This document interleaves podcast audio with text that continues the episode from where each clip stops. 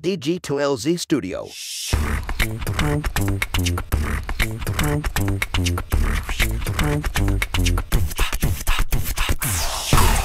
Assalamualaikum warahmatullahi wabarakatuh. Selamat pagi, siang, sore atau kapan pun waktu yang teman-teman pakai untuk mendengarkan podcast ini kembali lagi bersama saya Panji di podcast ngobrol bisnis. Dan kali ini sudah bersama saya adalah Bang Ricky Ucok. Halo Bang, apa kabar? Alhamdulillah baik. dan mensayangkan saham masyarakat. Jadi kita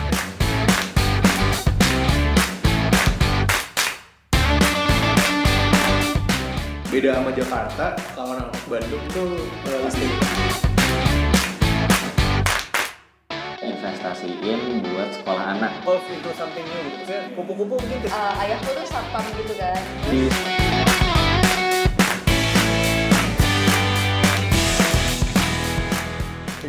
Bagi yang belum kenal, eh, Bang Ricky, Ricky Ucok ini ternyata adalah podcaster ya.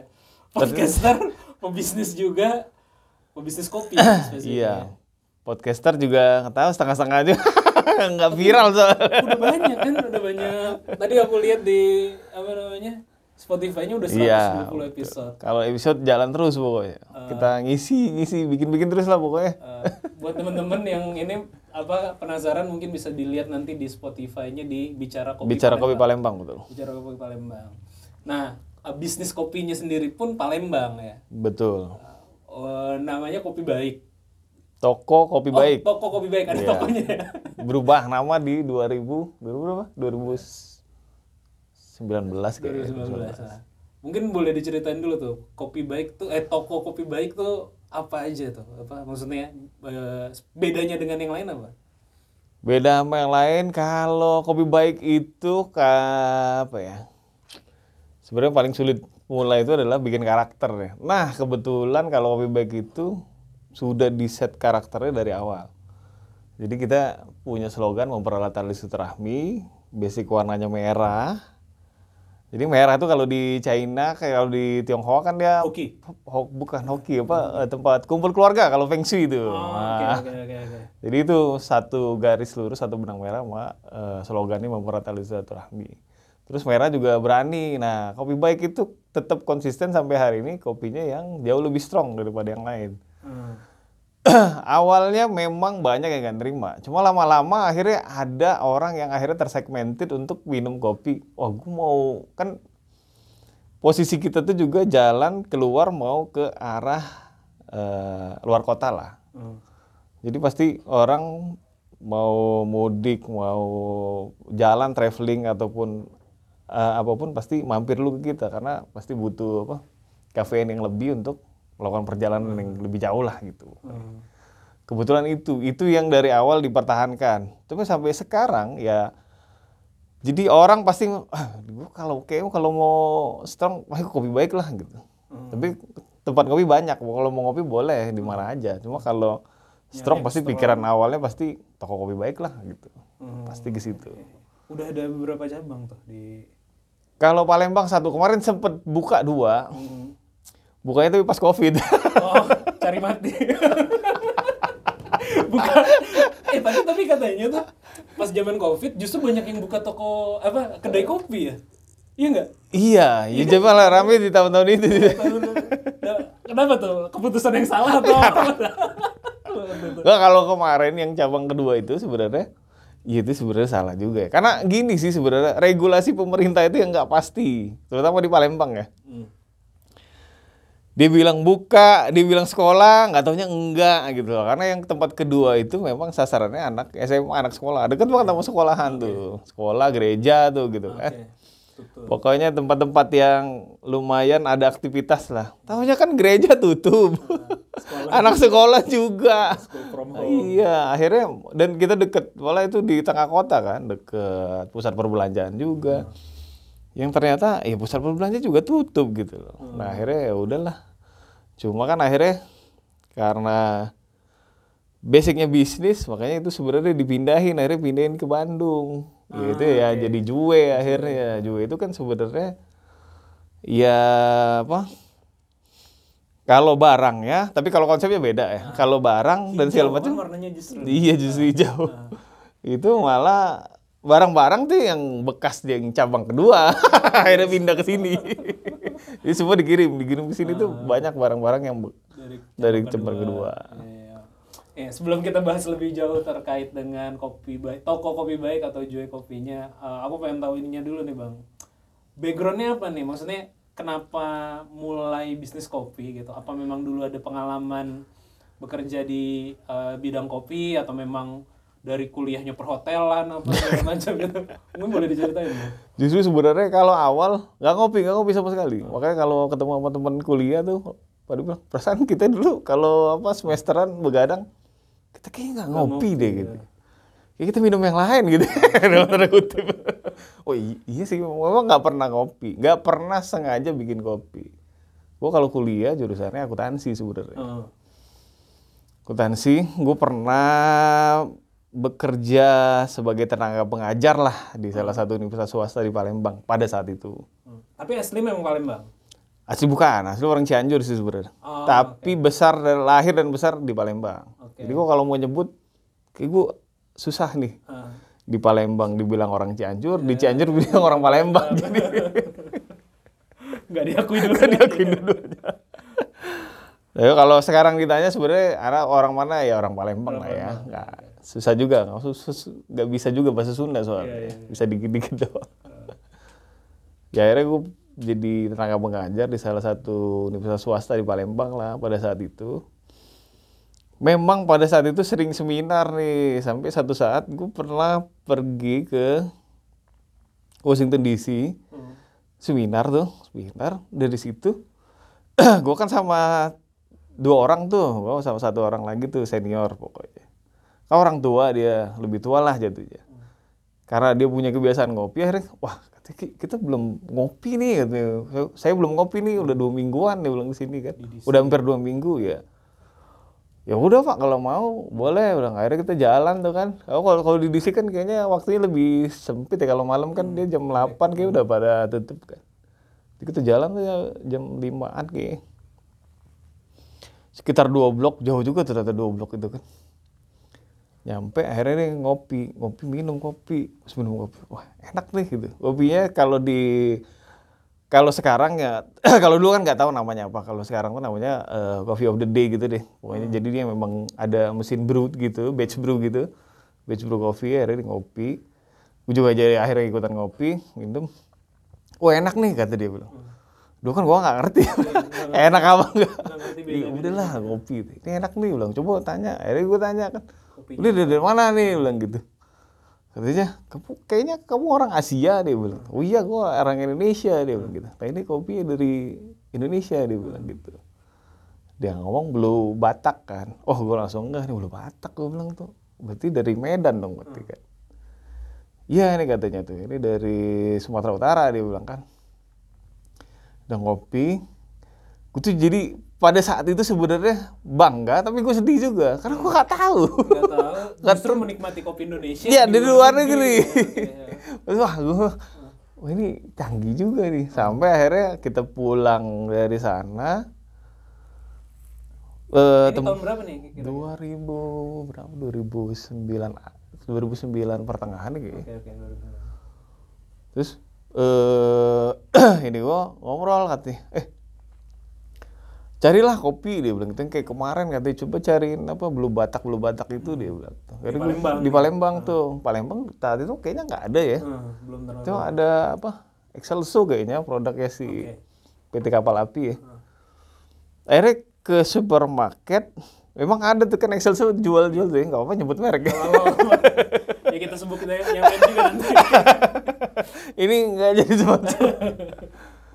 Excelso tuh gue beli, beli waktu itu, beli yang belum batak yang udah jadi bubuk. Dulu kita ini ngopi lah di kantor, diseduhin kan ngopi. Beda. Kok beda ya? katanya. Oh nggak seenak itu gitu. Hmm. Ya nggak tahu pak, mungkin kita mesti ke Medan kali biar nyobain yang beneran. Tapi gue nggak ngerti pada saat itu. Sudah sampai satu saat harusnya sih gue harusnya menjadi tenaga pengajar yang full pada saat Oh, itu di situ full time. Tawarannya kan adalah harus S2 kan dari kampus. Cuma kalau dosen tuh harus apa masa kuliah plus dua tahun plus satu pengabdian deh kalau salah. Wah gue bilang.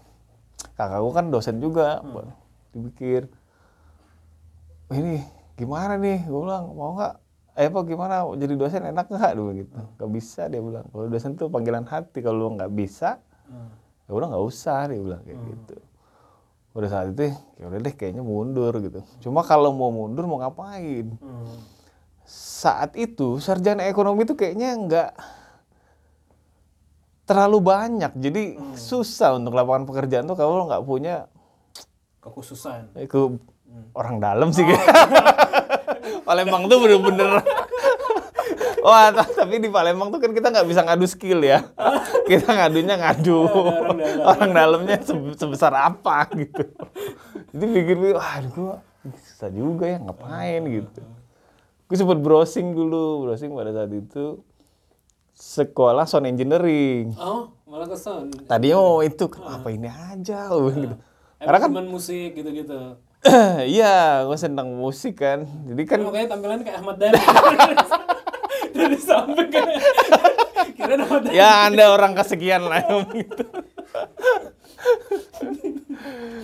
Tuh maunya gitu, soalnya kan ternyata industri film itu sound engineering itu nggak punya di Indonesia dan kita pun pasti eh, apa ngerekam video, eh suara itu pasti nanti ke Thailand, ke Dolby yang di Thailand kan. Oh, gue bilang boleh juga nih. Pada saat itu, tapi mahal. Emang ada beasiswa dari Mira Lesmana kayak gitu-gitu tuh. Pokoknya production house yang di Indonesia itu ada beberapa ngasih itu. Gue ngajuin tapi ternyata nggak bisa, nggak lulus lah. Udahlah sampai akhirnya kakak. Jadi di rumah itu yang ngopi tuh kakak perempuan gue nomor satu. Aha. Jadi dia yang ngopi. Jadi akhirnya gara-gara gue jadi pengangguran pada saat itu. Jadi ngopi juga ya. Jadi gue ngopi, gue bilang, udahlah deh, kata dia bilang, lu jadi barista aja. 2009 gue browsing barista tuh sim Belum. simple banget. Di Wikipedia kayaknya penjabarannya cuma orang-orang yang bikin minuman eh, dalam bentuk, eh apa, produknya kopi gitu. gitu. Gue bilang, wah ini ibu-ibu warung itu juga barista, berarti kan itu kan sesimpel itu kan. Apa keren nih gitu. Akhirnya gue nemu lah memang sekolah yang memang kopi. Gue pikir itu sekolah barista. Di Indonesia tuh. Bukan. Bukan. Gue akhirnya ke Eropa, gue daftar lah. Gue daftar, gue tembus, terus disuruh ngurus dokumen apa segala macem.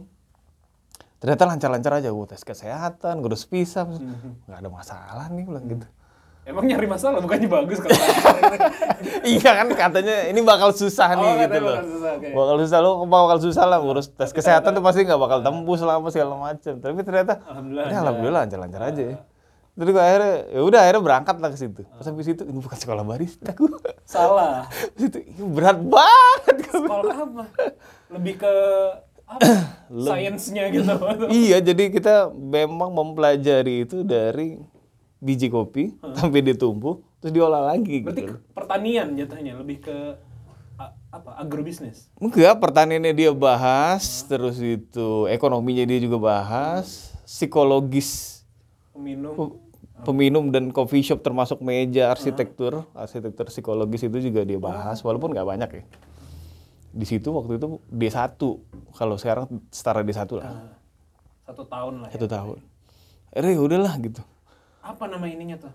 Itu sekolahnya Università del Cafe di Trieste, Italia itu.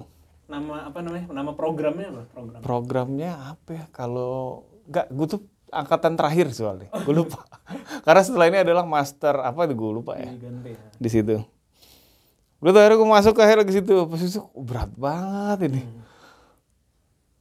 makanya gue bilang nih kalau seandainya di Singapura mungkin gue udah balik karena itu di situ udah balik gimana? Tiket mahal. jadi udahlah nyemplung aja di situ akhirnya. Akhirnya begitu sudah lulus pun eh akhirnya jadi kerja juga di situ. Jadi dia tuh sekolah plus memang salah satu Konsultan. Eksportir importir kopi terbesar nomor dua di dunia jadi dia punya pabrik di situ punya Jadi itu si apa Del Cafe-nya. Ili jadi produknya Ili Li- eh, dia tuh sebenarnya adalah perusahaan. Perusahaan Ili, iya, juga. bukan akademi. Oke oke oke oke. Sampai akhirnya udah kerja di situ lah, kerja di pabrik situ lah. Gue di situ hampir hampir dua tahun nggak nyampe dua tahun sih. Terus gue juga dipindahin juga kan. Saat itu ya gue kan nggak pernah balik kan, nggak bolak balik ke Indo. Iya. Mahal tiket kan. Dua tahun ya itu ya. Iya. Dan gue tuh juga memang dari kuliah tidak terbiasa buat pulang kayaknya. Gue lebaran aja jarang pulang tuh. Kalau bokap gue tuh pindah-pindah, kerjanya pindah-pindah. Jadi gue tuh jarang, udahlah di Palembang aja. Nah kalau sekarang pas di situ udahlah kebetulan lah. Jadi gue gak ini kan. Sampai satu saat, udahlah lu katanya ini gak pernah pulang, gak pernah ngapa-ngapain. Katanya, gue pindahin nih katanya tuh. Karena kita punya anak perusahaan juga di Australia tuh. Tadi gue pindah ke Australia pindah ke Australia hampir 2 tahun juga sampai akhirnya gue mutusin ya udah berhenti lah. Karena ada sesuatu dan lain hal lah. Pulang gue ke sini akhirnya gue sempat kerja di Starbucks juga. Hmm, sebagai? Kalau terakhir gue ada di office gue bantu-bantu di LND juga di situ. Oke. habis itu udah sudah di Jakarta gue melihat karirku gue mungkin bagus di situ terus gue mau kawin ceritanya. Gitu pas kawin kawin sama orang Palembang. Pas kawin mertua gue syaratnya satu. Nggak boleh keluar Palembang akhirnya gue bah jadi gue udah keliling-keliling akhirnya gue balik lagi ke Palembang. Ya udah di Palembang akhirnya sampai sekarang. Kalau ngomongin kopi baik nggak punya pikiran untuk bikin coffee shop sebenarnya. Jujur nggak pernah. Justru dulu ketemu sama adik lu gue kan dulu vendor gue jualan sirup dulu zaman dulu Sirup, oke. ha. sirup buat kebutuhan ko- kopi lah kalau Jadi ini setelah selesai di Starbucks di Palembang nggak nggak nggak ngelanjutin Starbucksnya berarti? enggak Berarti kan memang udah uh, office-nya cuma di Jakarta ya? Iya. Gue tuh sebenarnya minta pindah kemarin itu. Cuma kayaknya nggak ada slot buat gue tuh di Palembang. Lalu gue gue putusin untuk berhenti. Gue nggak berhenti sebenarnya. Jujur gue kabur sih. dari- Karena gue nggak bisa. Ternyata kerja tuh emang nggak bisa terlalu ini apa terlalu pinter. Orang nggak mau mecat kita. Akhirnya gue kabur tuh kabur gue ke Palembang maaf. Mbak Sari. Mbak Sari bos gue. ada lagi namanya. Siapa tadi udah cabut juga. Nggak masih. Oh masih, masih masih masih ada di situ. Jadi manajer operasional pak sekarang wilayah barat. Gue balik ke sini ya udah gue akhirnya gue sebenarnya masih kerja juga di bidang yang sama juga. Gue tuh sempat kerja di grupnya Lipo. Gue sempat megang Max Coffee yang awal-awal, terus gue akhirnya pindah ke Cinemark, bioskop. Dulu gue bisnis bisnis resor apa hiburan. Tapi tetap gue megang area kalau di Cinemark kan ada Gold ya. Iya. Gold tuh kan punya restoran ya, gue tetap juga ke situ. Tapi gue akhirnya jual sirup itu juga sebagai seseran gitu. Gue jual sirup Pribadi itu. tapi ini. pribadi. Oke. Gue pengen build eh, bisnis, tapi pada saat itu bukan bisnis sih, itu dagang ya, karena kan gue jual produk orang lain nih. Gue ketemu adik lu di jualan, dulu pas jualan. Jadi kan gue dulu banyak tuh jual apa dagangin barang-barang kopi dan lain segala macem itu buah dari waktu gue di Jakarta kan dapat Masih ada masih channel, ada channel ya? lah. Oke. Jadi kalau gue jual alat gede kan gue dapat bonus tuh. Nah kadang duit, kadang alat juga. Di rumah gue numpuk tuh alat. Pada saat itu masih tinggal sama mertua. Jadi bini gue bilang, ini kalau nggak dijual dia bilang gitu. Menu-menuin. Menuin doang, kata kita enak kalau di di sini kan dia bilang. gitu. "Ya Udahlah, bilang kita suruh aja dia kerja. akhirnya gue limpahkan, gue akhirnya nebeng usaha naro ke tempat usaha Ayu Parlu di Palembang. Susu ya berarti? Iya, masih- Milk. Mr. Milk ya. ya, Mr. ya. Mil. Nah itu di situlah jualan gue Mr. Mil. Kan masih nyambung ada susu, ada kopi. 2015 ya. Leba eh puasa tuh, puasa 2015. Puasa 2015 nebeng situ. Tiap minggu tuh gue ngambilin duit tuh. Adil tuh iri banget. Ternyata lah- lebih laku kopinya ya. Enggak kosnya kecil. Oh iya, iya, iya. Eh, Kos kecil duit banyak dia bilang. Ah, gila nih. Mau juga lah dia bilang gitu. Udahlah.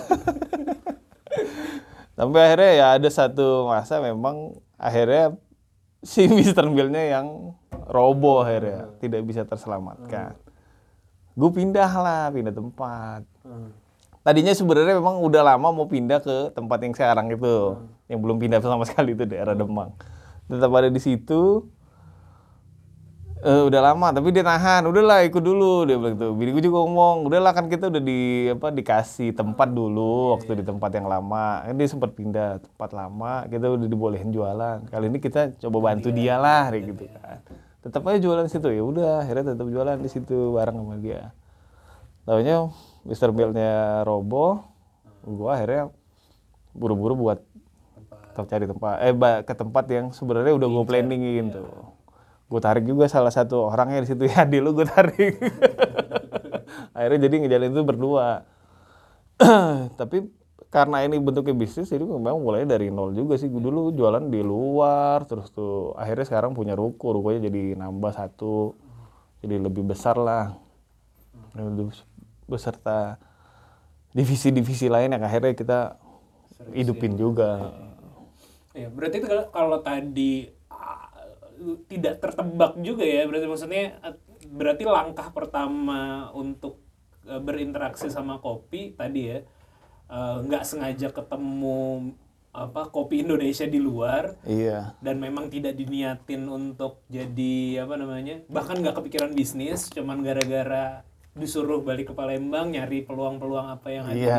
di, di sana gitu ya Em, tapi dulu kan sekolahnya pas di Italia itu lengkap ya kelihatannya maksudnya di, iya. di- ceritain itu bukan cuman eh, apa namanya bukan cuman terkait dengan eh, di ujungnya aja barista gitu kan tapi dari hulunya juga gitu kan Eh, dari tanamannya dan segala macam bahkan ke desain kafe dan Iya. segala macam jadi kalau S2-nya itu justru banyak eh udah udah ngelanjut lagi atau enggak oh, enggak, enggak lanjut Oke. udah kawin susah ya iya mau sekolahnya males juga ya Kalau yang S2-nya ini malah dari berbagai jurusan. Makanya gue ketemu yang anak-anak S2 tuh ada dari apa yang geografis lah, ada yang dari pertanian, semua masuk ke situ semua.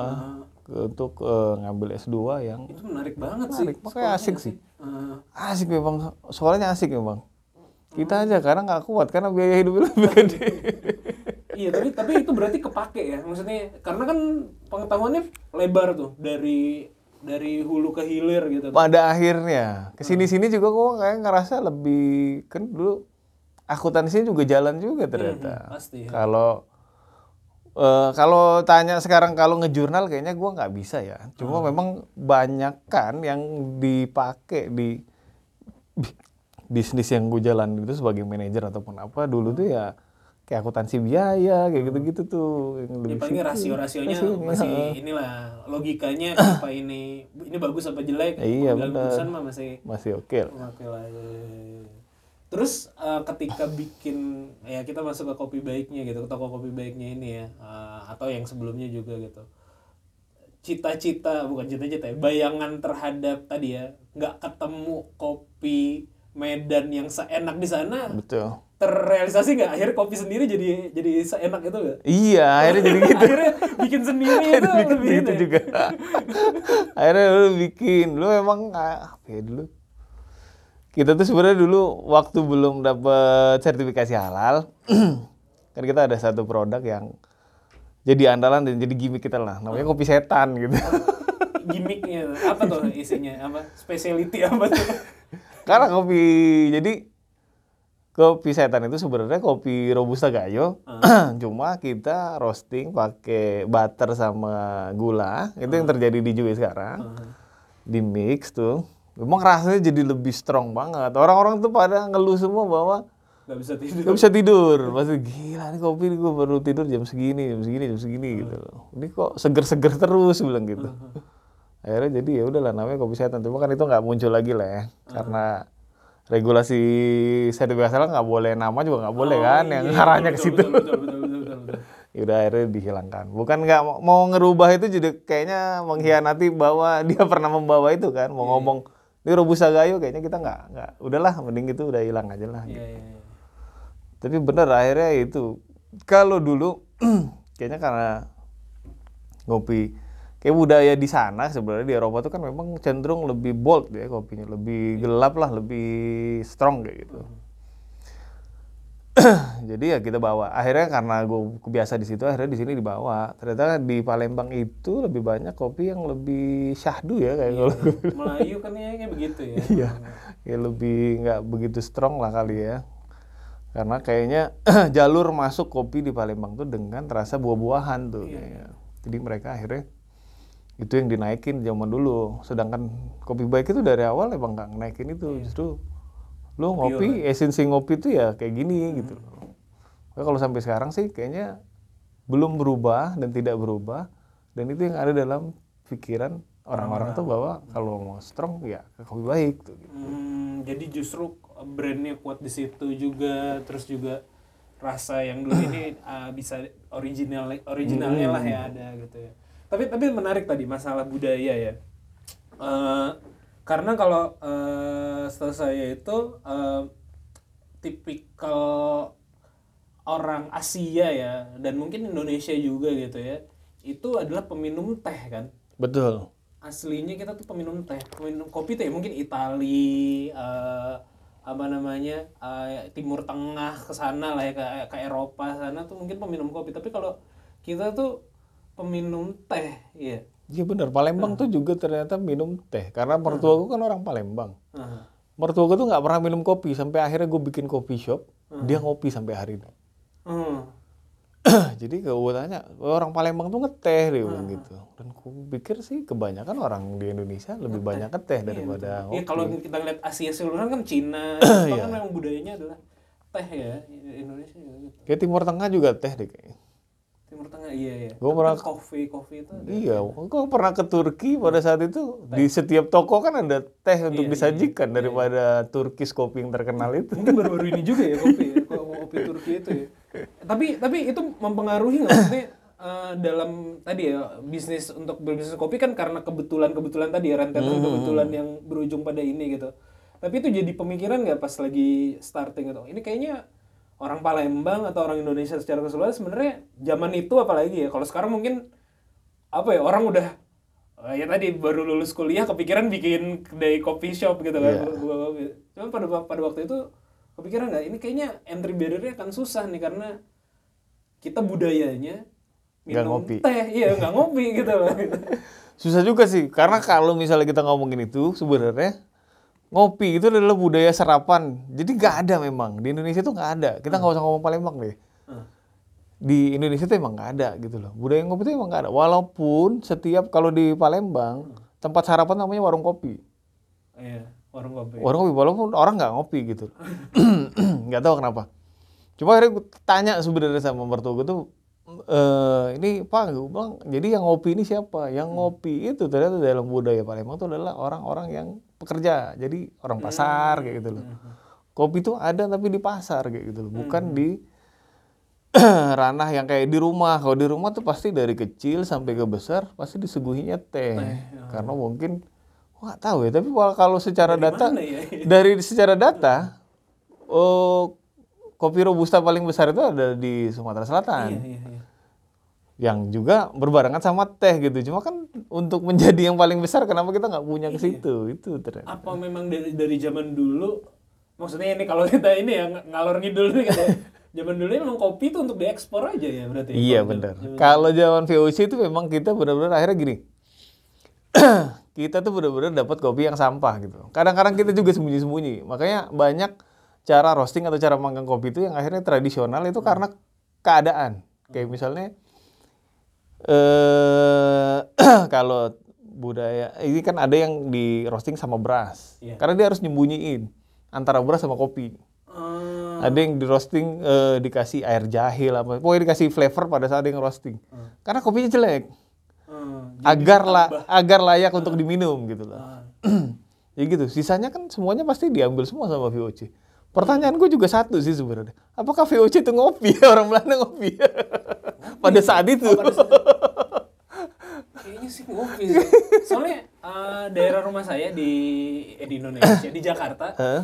di Jakarta itu rumah saya tuh nama daerahnya Penggilingan Nah, kelurahan apa kecamatan itu ya? kelurahan Kelurahan itu. kelurahan Penggilingan ya di Jakarta Timur tuh Ada nama kelurahan itu nah eh, dulu nggak ngerti kirain penggilingan eh, padi atau apa dan segala atau mungkin nggak tahu ya nggak nggak Hmm. kepikiran kopi itu cuman baru kepikiran belakangan ini karena di samping kelurahan Penggilingan ini nih ada daerah ini nggak tahu juga kelurahan apa apa ya ada kelu- eh, daerah namanya Pondokopi. Iya, kebun kopi. Enggak, eh, pondok kopi. Kebun, Pondok kopi. kebun Oh, kopi pondok beda. Ah, ini pondok kopi di Jakarta Timur gitu. Jadi kayak kepikiran dulu apa apa ini penggilingan penggilingan kopi. kopi gitu kan. Bener, Karena bener. ini ada pondok kopinya.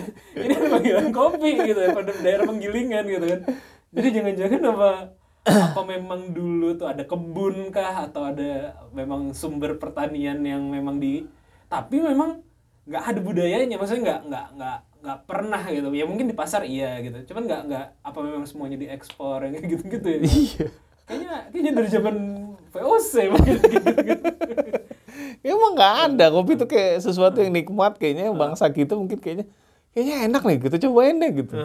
Caranya gimana udah dipanggang apa segala macam. Makanya banyak yang sembunyiin eh, beans itu untuk mereka minum gitu. Jadi kalau gue pikir kayaknya memang Indonesia nggak punya budaya untuk itu. Tapi Indonesia dengan serapan orang Tionghoa itu keturunan dan Melayu itu, nah budayanya tuh budaya nongkrong, budaya gosip. Nah iya, itu iya, yang budaya berkomunal lah ya berkomunal betul. Yang itu akhirnya kayaknya disangkut pautkan bahwa sama Kayaknya ngopi. isinya kopi nih ambil ngobrol ambil ngopi gitu ya, ya, ya. Ngopi, makan, cemilan gorengan apa segala macam.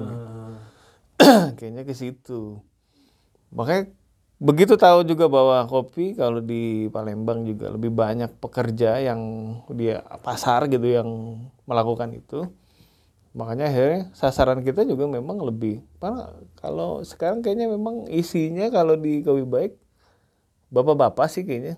Hmm. Kalau ibu-ibu tuh kayaknya kurang berani kalau ke kalau di Palembang kayak kurang berani untuk datang. Tapi dia beli tapi mungkin take away. Kalau buat duduk kayaknya memang nggak ada ya. Kalau di Juwe ini kayaknya asik banget. Ibu-ibunya masih berani nongkrong gitu kan. Kalau di Palembang kayaknya susah. Hmm. Oke, berarti kalau yang ah, tadi tempatnya di mana kalau di Palembang? Di. Jalan Demang Lebar Daun. Demang Lebar Daun ya. Itu jalan ah, premium lah ya kalau di Oh iya, di, di Palembang Ya ya. kalau di sini di Jakarta ada Kemang, di situ ada Demang. oh gitu jokesnya. Jokesnya iya. Oh gitu baru tahu saya itu. Oh, iya. Jakarta ada kembang, iya. Ada Sama, psikologisnya sama. Itu daerah yang nggak banjir. Kan Oh, Kemang iya, zaman dulu kan nggak banjir kan ya. iya, iya. Itu jadi bisnis nih. Iya, apa keda- toko kopi baik itu berarti segmentasinya adalah kalau dari sisi bisnis tadi ya lebih ke bapak-bapak laki-laki Pekerja gitu loh kayaknya. nyari nyari minuman yang strong gitu ya kopi yang strong gitu kalau dari sisi menunya sendiri ada yang apa spesialitis bia- eh, yang kayak gitu-gitu terus juga eh, aku nggak ngerti ya maksudnya kopi itu kan ada soalnya sebelum ada jenis-jenis kopi apa ya istilahnya ya yang blend yang latte cappuccino Ah. itu apa ya istilahnya gitu dulu tuh tahunya dari kalau di ke- kecil saya tuh dibikin sama mbah itu ya kopi tubruk aja sebenarnya Iya. yang yang yang Indonesia kopi tubruk atau dari apa Medan apa ada Aceh tuh kopi takar apa segala macam itu kan Eh, yang kita tahu dulu tuh yang kayak gitu-gitu kan tapi sekarang ada kopi yang apa ya tadi eh, latte Iya. gitu makanya itu kopi itu memang konek koneksi memang. maksudnya itu gimana tuh Iya, kopi itu yang menyatukan kita, bisnisnya yang memisahkan. oh gitu ya kan gini maksudnya. Cafe latte itu kan dari Itali ya. Oh, kalau sejarah awalnya itu malah dari Yunani sebenarnya. aslinya Nah. Itu kan hari ini kita bisa minum itu di sini kan. Hmm. Nah itu kan bukti konektivitas itu sangat ini banget. Memang menyatukan kita benar kan kita nggak harus jauh perlu ke sana untuk ke sini. iya iya Nah, itu kan kita bisa buat sendiri, kita bisa build sendiri, kita bisa bikin rasanya sendiri dan segala macam lah. Cuma kalau kalau di baik apa ya? Kayaknya gue saat ini lebih mengedepankan es kopi susu lah. es kopi susu aja standar aja gitu ya sebenarnya sebelum tuku kita memang jualan itu dulu. dari dulu ya Dari dulu emang jualan itu. Cuma memang mungkin karena kita bukan siapa-siapa. Jadi untuk naik itu sebagai produk yang lebih ini juga nggak ini. Tapi gue setuju sih sama Andanu itu yang bikin kopi tuku itu. Memang dia kan eh, prasmul ya. Dia memang bikin itu pakai survei dulu secara psikologis dan lain-lain. Ya memang es kopi susu itu adalah salah satu menu yang gampang diucapkan, gampang dibayangkan gitu loh. Es kopi susu, es kopi, sama susu, manis, dingin kan, seger gitu kan. Sehingga orang pasti kalau udah milih, oke udah lanjut aja itu. Kalau kita sih emang dari awal kayaknya lebih Eh kalau menu sih nggak ada yang begitu macam-macam Hmm. ya. Kayaknya kita memang kuatnya memang tetap di bin sih. di binnya. Beansnya aja. Kalau kalau standar eh pasti yang tadi kok es kopi susu aja Iya. dan dan lokal aja hitungannya. Maksudnya bukan kayak tapi jual juga kayak yang tadi tuh cappuccino. Iya jual istilah- juga. oh, jual Cafe latte apa segala macam kita jual juga. Oke oke oke. Oh gitu. Kekuatannya di bin. Binnya dari spesifik Palembang tadi tuh. Iya awalnya sih sebenarnya kita ya kalau dulu sih sedikit ya justru bin sumselnya kita ambil ya. Le- le- levelnya apa sih? Eh, eh, origin, eh, apa sih? Istilahnya origin ada Single origin. specialty. Iya. Eh, single Enggak. origin. Single origin tuh daerah Area. asal, Ah, area. daerah asal s- itu gitu ya. Specialty itu grade-nya jadinya satu. Ah. Kalau sekarang sih pu- pure kita pakai kopi semendo, robustanya semendo, arabikanya semendo. Itu yang kita hajar untuk saat ini di kopi baik. Uh-huh. Dan dan orang juga nggak terlalu banyak yang aware eh, nanyain sampai segitunya ya. Maksudnya biasanya orang kalau udah ngomong kopi susu, es kopi susu, es kopi susu aja nggak terlalu nanya-nanya binnya. Bisa dari mana? Kayaknya budaya itu akhirnya mati, Ji. Hmm. Kalau dulu iya, kalau dulu kan zaman lu jualan kopi plus eh, slow bar. Slow bar tuh kayak V60 kopi yang difilter tuh gitu segala macam. Itu kalau dulu iya kayaknya toples-toples banyak tuh ada gaya apa segala macam. Orang pasti milih lah, nanya lah apa sih. Kalau kayak kalau sekarang kayaknya orang nggak peduli lu mau ngapain di bar. Pokoknya minuman gue datang, gue minum kopi, enak gue datang lagi, enggak, ya udah, bye bye gitu kan. Hmm. Ya atau atau sedikit orang yang eh, jadi kan kalau kita kan jualan nyari market yang gede kan. Iya iya Mungkin sedikit yang aware atau yang peduli sama tadi ya. iya. Origin atau apa yang penting enak aja lah gitu. Iya. ya. Dan Well sekarang kayaknya orang lebih simpel kayaknya. Iya, iya, iya, karena nggak tahu, mungkin karena coffee shop yang terlalu banyak, yang akhirnya jual produk yang sama. Iya, iya. Beda harga doang kan, perang harga doang akhirnya kan. Iya, iya, iya. Kalau gue dulu ya gue coba mengakomodir untuk jual fisik sih juga. Tapi kan gue nggak kurang ya di situ. Senjata gue tuh bukan di situ. Orang nggak nggak bakal ngopi itu gitu. loh. Jadi sekarang sih gue nggak. Ya sekarang memang nggak jual dari dulu juga nggak seserius itu untuk itu buat kayak gitu. Iya. Kalau bikin di Bandung nih, ini kan Jue nih. Hmm, Eh, terus Vietnam kan. betul. Ini lagi di Instagram lagi rame banget banyak yang review nih kan. TikTok lagi rame. Iya, di Instagram lagi banyak banget nama Instagram Jue Coffee ya. Jue Coffee. Jue Coffee ya. Eh, Itu lagi banyak banget yang nge-review ya dari Betul. apa namanya? konten apa namanya? influencer-influencer ya. Itu itu apa tuh? Dasarnya apa? Kenapa tiba-tiba Vietnam itu? kayaknya itu obrolan itu 2021 sebenarnya waktu pas covid datang ke sini ada kalau yang di sini kan pakai investor juga ya setengah-setengah aja tuh. Kita juga nginvest investor sini juga nginvest. Itu 2021 ada yang memang pengen. Dulu pikir-pikir ngapain ya gitu? Kayaknya kalau misalnya eh apa namanya kita kan nggak mungkin bawa kopi baik ke Bandung gitu. Bukan nggak mungkin sih terlalu berat lah orang Secara brand atau apa gitu? ya secara brand gitu kan. Karena ada orang di sini yang coffee shopnya kan udah lebih banyak daripada di Palembang. terus kita baru masuk dan kita bukan orang sini gitu loh. Hmm. kayaknya jauh lebih sulit kayak gitu. Kita nggak punya circle pertemanan untuk itu. Jadi pikir kemarin 2021 ya udah deh ayo pikirin dulu gitu. Jadi pikir-pikir kayaknya di sini itu kalau kita kan kalau di kopi baik itu Vietnam itu benar-benar memang strong gitu kan Eh, si Padil itu kan hobinya minum Vietnam Trip zaman dulu Vietnam drip ya. Vietnam Trip tuh pasti minum. Jadi dia tiap minum pasti dia cerita, aduh wah mas katanya di sini nggak ada Vietnam Trip tuh, aduh katanya tuh udah kayak kolak doang gitu. Jadi kopinya lebih banyak susu lah daripada ininya. Wah berarti nggak ada nih. Bilang gitu. Jadi berangkat dari itu, kayak kita bikin Vietnam aja deh gitu loh ke Bandung di Bandung. Ya kalau nggak ada, kalau eh lu ngomong nggak ada yang enak, mungkin ada orang lain juga yang bilang nggak enak. Akhirnya itu dibikin, terus konsepnya akhirnya ini mau gimana? Akhirnya kita kan ada perjalanan ke Jember kan hari itu, Jember, ada ke Surabaya, Malang segala macam. Terus Kayaknya kita bikinnya konsepnya gini aja deh, gitu. Akhirnya kita, ya akhirnya jadilah sih juga itu terrealisasi 2023 dari 2021 sebenarnya 2023 bikin akhirnya launching 1 Juli itu 2023 kemarin Hmm.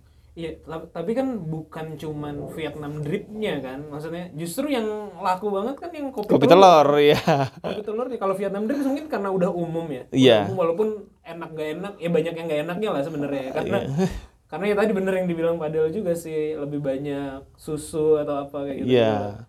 Em, justru ke kopi, jadi tadinya mau bawa Vietnam dripnya aja, akhirnya dibawa sekonsep-konsep kayak kedai kopi Vietnam kan. Iya. Persis kalau ngeliat teman-teman mungkin nanti bisa ngeliat tempatnya ya di Cibenying eh, Utara. di Cibenying Utara itu eh, kemarin saya baru ke Vietnam bulan apa ya bulan berapa bulan yang lalu lupa gitu. Eh. itu memang stylenya kayak jadul Vietnam gitu lah Iya, yang yang duduk pendek-pendek gitu yang iya yang di, diimplementasi di Jue. Kopi ini gitu kan dan terus ngebawa menunya juga itu kan Iya. kopi telurnya juga itu, itu riset itu berarti kopi telur itu iya gue tuh kayaknya lupa tahun berapa gue ke sana ya Eh, dapat inspirasi itu, gitu. Iya makanya tuh, ini kayaknya lu eh, kita harus bawa ini juga lah ke Palangan kan kalau memang ini Vietnam udah bawa aja semua bilang gitu. konsep-konsepnya Konsep-konsep semua, semua, akhirnya ya udah deh kopi apa kopi telur. Sampai kan akhirnya riset dulu gimana caranya bikin supaya bisa itu. Makanya akhirnya dapet, udah deh kita jualan nih jualan akhirnya. Awalnya kan memang ah, tapi susah sebenarnya jual kopi telur itu. Karena kan ketakutan orang karena amis kan pasti. Heeh. itu kan yang kita cari supaya bisa orang bisa nerima itu. Lumayan juga tuh lama. Akhirnya ada orang nyoba satu satu satu satu. Ya kayaknya kekuatannya di situ kopi telur. Kopi telurnya itu karena nggak amis gitu aja. Jadi orang pada mau untuk beli itu. Bayangin kayaknya oh, bulan sekarang sekarang kita udah habis sehari 4-5 kilo deh kayaknya. Wah. buat kopi telur itu doang. Tapi yang lucunya adalah kan gue juga suka posting di IG yang di Palembang pada pengen juga. Wah ini kayaknya gue nggak mungkin bikin cuy di Palembang nih. Atau eh, tapi di kopi baik memang nggak ada tadi. emang nggak ada. Kopi itu memang khusus untuk Khusus untuk untuk- ya. Emang kita kayaknya memang mau membawa sesuatu yang berbeda kayak masalahnya gini kalau konsep coffee shop kan terlalu banyak di Iya, Bandung betul betul pasti kalau hanya sekedar toko kopi baik oke lah ada brand iya oke lah ada tadi color dan ada strong dan sebagainya tapi di Bandung itu bukan jadi yang unik gitu karena Betul. banyak yang kayak gitu Heeh. Nah. jadi strategi ke Bandung dengan bikin kopi Vietnam tapi malah di Palembang jadi pengen gitu Dia pengen juga. Makanya kalau mau ke Bandung ibaratnya kan kita udah punya produk, terus kita mau ke situ susah. Ya udahlah, yang paling bener itu menurut gua adalah ketika mau ke Bandung itu adalah belum ada produknya. Makanya Justru kita malah. Lah iya, makanya kan kita buat akhirnya Jui itu kan di situ. Karena nggak ada produknya. Kita datang ke Bandung ditawarin untuk bikin di Bandung. Itu kan belum ada produknya, mau ngapain? Kopi telur itu pun belum ada pembicaraan di 2021. Kayaknya baru 2022 akhir baru ini masuk masukin. Nih ini ini resepnya ini, kita yang jual ini ini ini ini ini. ini. Masukin. Lu masukin. Jadi kan kita bikin produk. Ini enaknya nge-build Jui itu adalah karena produknya baru dibikin ya, dari dari- nol. Kalau kopi baik itu kan PR-nya terlalu udah ada udah ada produk untuk kita naikin brand di Bandung. Aduh kayaknya susah deh gitu. kalau dibikin berbeda malah mengkhianati brand ya Betul. jadinya jadi misalnya iya iya, betul betul, betul, betul. Itu yang susah makanya wah ini udahlah akhirnya Juve akhirnya jalan juga. tapi jadi jadi menarik ya si kalau apa kalau sekarang ngelihat si Jue dan kopi baik ini eh, masih jadi part of atau kayak nanti si Jue-nya ini nanti akan akan justru malah dibikin cabang-cabang tersendiri atau bagaimana? Iya kalau nantinya memang Juve itu akan di apa entitas yang berbeda.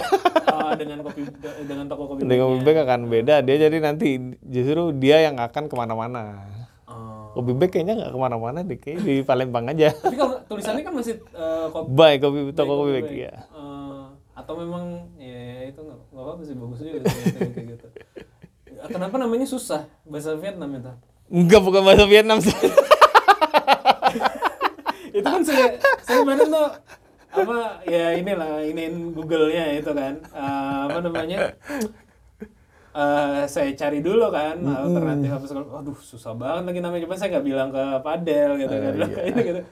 Tapi kayaknya susah naik nih gitu dalam dalam pikiran saya pas lagi bikin ininya gitu. Karena karena kan apa ya yang lain langsung aja Vietnam apa gitu. Iya. makanya saya tambahin kalau di Google itu kan ada Jue kopi tapi ada Vietnam apanya Iya. ada panjangnya itu loh itu bukan sebenarnya justru ditambah huruf E itu supaya seolah-olah Vietnam E-nya E apostrof gitu kan Iya.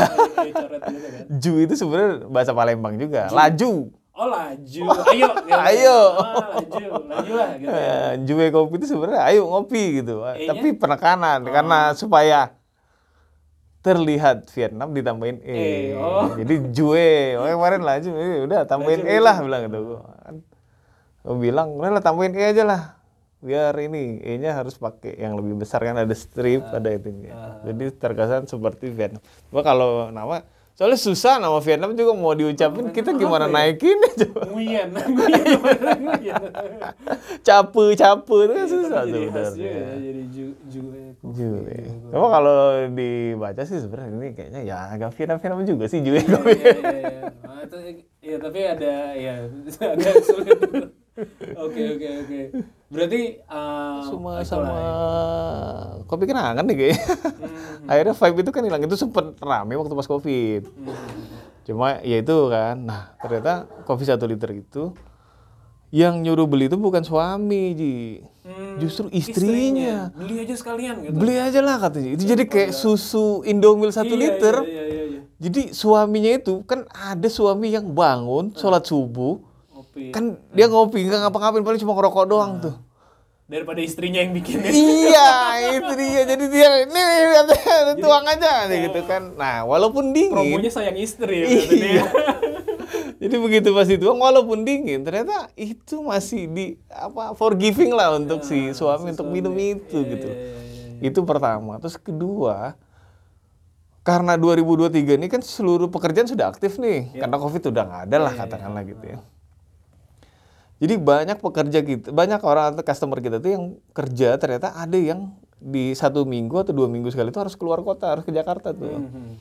otomatis kan dia berangkat harus pagi tuh. Pesawat pagi lah dia bilang gitu.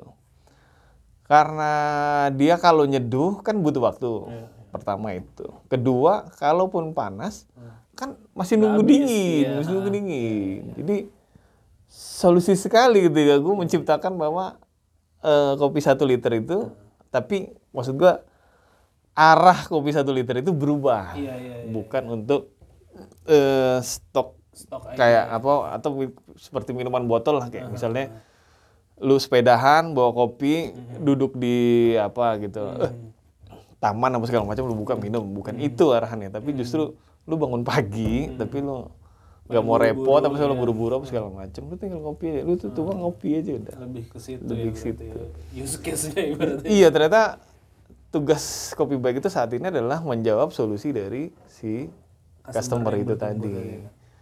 termasuk drip bag. Drip bag itu sebenarnya untuk dibawa. Karena beberapa temen gue tuh jadi kalau keluar kota walaupun kita kadang-kadang mikir ya gitu. Cuma kan kalau ke kota kecil agak susah ya kalau mikir ah sudahlah gampang lah. Misalnya kalau ada, situ iya. ada, pasti Pasti ada lah masa nggak tapi ya. mungkin gitu kan. Begitu pas sampai situ ternyata emang nggak bisa juga. Memang kita mesti membawa sesuatu itu. Cuma yang tidak tidak terlalu effort lah. Cold brew satu es kopi susu. Plus gue juga jual drip bag untuk yang panas. Buat di situ. Ya alhamdulillah sebenarnya jalan sih. Kayaknya gue kan kemarin eh sempat ragu juga ya apakah karena kan di Palembang orang belum secepat itu ya. Kalau di Jakarta kayaknya orang memang terburu-buru gitu kan. Kalau di itu kan kira-kira laku apa enggak ya gitu ya. tapi ya udahlah namanya bisnis Coba. coba aja dulu. Nanti baru kita apa eh konklusinya apa kesimpulannya apa nanti, nanti kalau kita ini. Ya udah akhirnya jalan. Terus sampai sekarang sih responnya bagus sih. Hampir semua kayaknya kuliah sih kalau kuliah lebih banyak jajannya lebih banyak ternyata di situ. karena di situ juga susah mau ke mana-mana juga jajan juga nggak ada gitu kan. Justru ya itu kalau pagi lumayan. Cuma yang susah itu adalah anak is apa stigma kopi itu minuman orang dewasa itu. padahal sih kalau gue bilang sebenarnya anak SD juga boleh minum itu. Anak gue minum kok. Iya. Kalau bebek aja Nggak, kalau orang tua kan lebih concern ke Ngana nggak tidur tidur sekarang gitu kan lebih lebih, lebih ke- aktif gitu. Cuma kalau minumnya ya kalau minumnya pagi atau siang kan Oh, itu iya, nggak jadi masalah kali. kalau malam iya orang tua juga nggak bisa tidur apalagi anak-anak. iya maksudnya kalau anak kalau orang tua nggak bisa tidur kan bisa lah maksudnya dia bisa mengurus diri sendiri Iya, gitu. Betul. tidur kan ngerepot ya mungkin lebih. Iya iya, tapi itu jadi, itu, itu jadi sebenarnya arahnya pengen kalau memungkinkan si kopi apa disebutnya apa tuh kopi yang yang tadi tuh apa ya? dispenser kopi, kopi dispenser sih. itu eh, anak-anak sekolah yang kecil-kecil juga bisa-bisa aja Hmm, order gitu-gitu pengennya ya, gitu. ya. Pengen. tapi sebenarnya sebenarnya kalau sekarang orang eh, mau invest dan juga mau terlibat dalam bisnis itu sebenarnya kan lebih senang yang paket bisnis kan Iya. dibandingkan oke bikin coffee shop ah pusing lah kayak gitu tapi kan kalau ini lebih mudah tuh Lebih gampang. lebih gampang juga Jadi, diduplikasi jadi dan ini apa? kan. Kalau punya coffee shop tuh kan kita lama-lama jadi kayak yayasan. maksudnya gimana tuh yayasan sosial iya. Loh. Walau waktu covid kita kan nggak untung-untung banget, tapi kita harus ngegaji ka- karyawan kan? Eh, Karena dan barang ini nggak bisa kita matiin eh, dengan begitu mudahnya. Katakanlah kita tetap jualan. eh, Walaupun kita tertati-tati kan tetap jualan. iya. Pada akhirnya kan si owner atau founder kan nggak dapat untung. Kita tetap harus ngasih gaji. Itu bukan bukan yayasan. Tapi di dispenser kopi ini justru kita mainnya kayak poin kopi. Iya, iya. Jadi karyawan nih ya orang swalayan itu aja. Dan ini sebenarnya jauh lebih simpel karena ya tinggal tuang-tuang aja, doang, iya, isi iya. doang, tinggal ke kasir udah selesai dan gitu. proses produksinya pun apa maksudnya sekali pagi atau kapan dat- datang isi gitu Hmm, aja ma- Iya, malah sehari dua kali sehari dua kali. sehari dua kali ya Oh. Oh, jadi pasti iya lebih mudah kan lebih mudah. Lebih kenapa nggak dicoba kita masukin ke mana gitu Ya, ini mau mau Lagi, dijual. lagi, ini lagi. mau mau dijual. Lagi di bawah ya konsepnya lagi mau di bawah ya, ya, ya. Tapi ini kan beberapa ada tempat-tempat yang pengen gue incer juga kan. Ada Hmm. satu sekolah, sama ada satu perusahaan dari Thailand tuh. Ah. Ternyata di kantornya dia punya supermarket sendiri tuh. Tapi gua nggak tahu tuh rame apa enggak. Nah, ini mau survei dulu kalau tapi misalnya captive rame. lah paling nggak kan Mm-mm, captive market betul. tuh kayak kan apa kantin-kantin karyawan atau misalnya pojok apa di kantor itu kan udah satu gedung udah pasti Betul. Ke situ kan Dan justru ternyata Ji pas ini akhirnya kan gue punya divisi kopi saset nih. Walaupun uh, sebenarnya ada satu eh orang yang ngejalanin ya. Kita kan cuma apa eh, konsultasi sama jual apa tuh raw materialnya aja. Gitu. Ternyata ada satu pasar yang tidak terjamah adalah ada orang-orang yang memang pekerja kantoran yang dia punya duit tapi dia memang nggak melihat dunia gitu loh atau pu- tidak punya kesempatan untuk kayak nongkrong coffee shop apa segala macem jadi dia masih terjebak dengan kopi-kopi yang dicampur jagung sampai lindo Hmm, sebut aja. Sebut aja lah. Sampai lindo yang di Palembang. Itu sehari bisa ngabisin 20 kilo dalam satu bulan. Untuk karyawan itu aja. Itu di bulan bulan kemarin. Ya, udah langsung yang merek ini sasetan sendiri itu. Iya dan ah, gue nggak bawa lagi. Kemarin ada bawa tapi gue kasih orang di Juwes itu peminatnya bisa. Dan ini tuh masih mau bertambah. Ah, lu, lu jualnya B2B ke Pelindonya atau ke ya ke orang ada agent, jadi agent? kita Oke, oke, oke, oke. jadi kita punya agent di situ dia ngejualin Iya yang ituin. Oh, ya itu bisa jadiin yang Iya. Teman belum di branding ya. belum Tem- tapi ternyata ada satu pasar yang tidak terlihat tapi dia sebenarnya lebih royal mereka itu bisa bayar cash ke kita Hmm. tanpa merusak cash flow kita ya tapi barangnya banyak keluar Iya, iya, iya. ini asik nih gue mau pasar Iya, iya. Ya pasti kalau kalau B2B pasti lebih inilah maksudnya kan sekali Iya, banyak bulk betul, kan pasti kan. betul. Oh. Dibanding retail gitu kan. Ada tuh kalau nggak salah di Jakarta ya di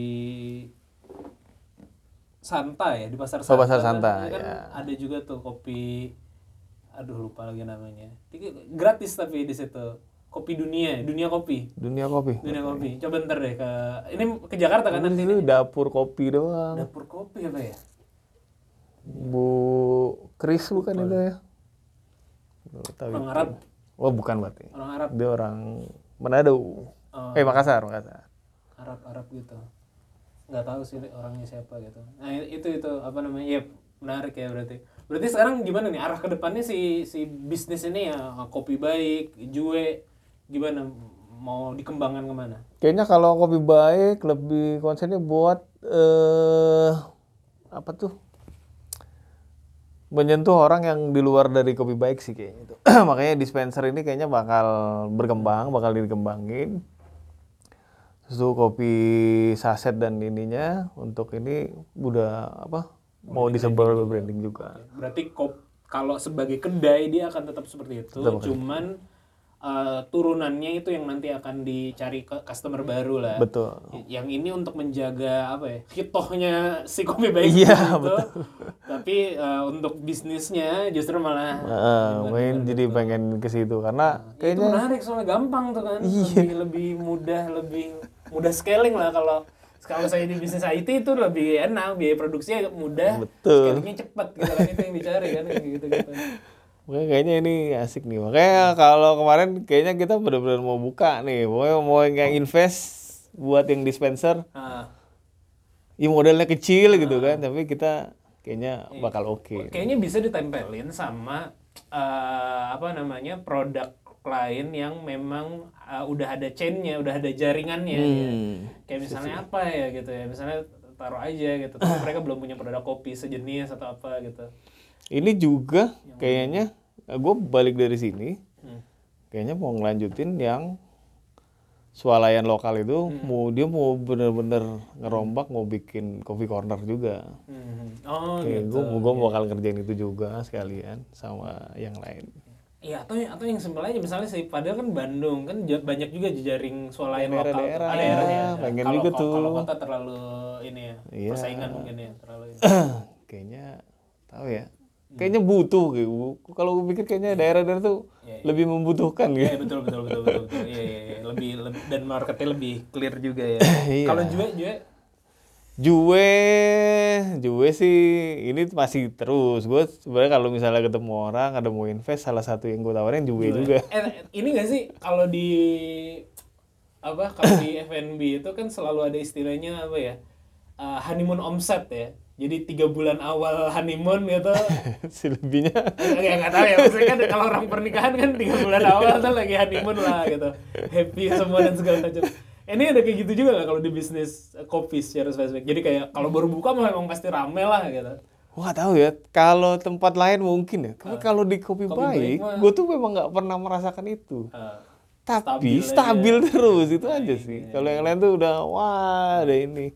Alhamdulillah sih kalau kopi baik dari 8 tahun, Ah. justru kita bisa berkembang ya dari dana kopi baik itulah. gitu. Tapi kalau kita bilang kayak kopi baik eh, pernah viral, kayaknya nggak begitu sih. Nggak pernah dapat omset yang tiba-tiba semuanya meledak banget kayak gitu, kayaknya nggak pernah nih. Ah. Cuma kita stabil aja jualan sih. Ya kalau kata orang kopi baik mah ya baik-baik aja. iya juga sih sebenarnya kita kayak baik-baik aja gitu. Kalau kalau Jue ini kelihatannya agak mulai viral nih soalnya. iya, kalau Jue ini nggak tahu ya karena kan anak baru ya. Baru ya. ya, ya, ya. Konsepnya juga baru, produknya juga baru. Tapi ya berharapnya Ya. Soalnya kan ini tadi Juli, Agustus, September ya baru tiga bulan kan. Betul. Honeymoon ya. Tapi baru mulai naik September Agustus. Iya, baru ya. bulan-bulan ini itu ya, ya. Mudah-mudahan lah. ya, mudah-mudahan. Ada lagi yang kira-kira apa pengen disampaikan gitu yang belum belum eh, tak explore. Kayaknya nggak ada sih. Banyak kayaknya ini nggak bakal selesai. Sejam juga bakal selesai. Ya udah buat teman-teman yang pengen tahu lebih jauh, follow Instagram apa? Ricky underscore Uco. Ricky underscore Uco atau kopi baik Instagramnya juga Iya, kopi titik baik. kopi titik baik nggak pakai toko tapi lo- logonya ada tulisan toko Iya. itu Cina banget ya ada yang ngikutin Iya. Ini ngambil semua nih kopi dari Itali brand dari Cina Iya. tapi produknya dari kopi lokal Iya, Pasti kita ya. around the world ya. Keliling dunia kayak. dan juga Jue kopi apa Instagramnya Jue titik kopi. Jue, ya Jue kopi. Jue langs- lanjut ya oke oke oke eh, terima kasih Bang Riki atas Oke, waktunya sama-sama. Uh, terima kasih juga yang udah dengerin sampai akhir. Semoga obrolan kami ada manfaatnya. Sampai ketemu lagi di podcast ngobrol bisnis episode selanjutnya. Bye. Eh. Thank you.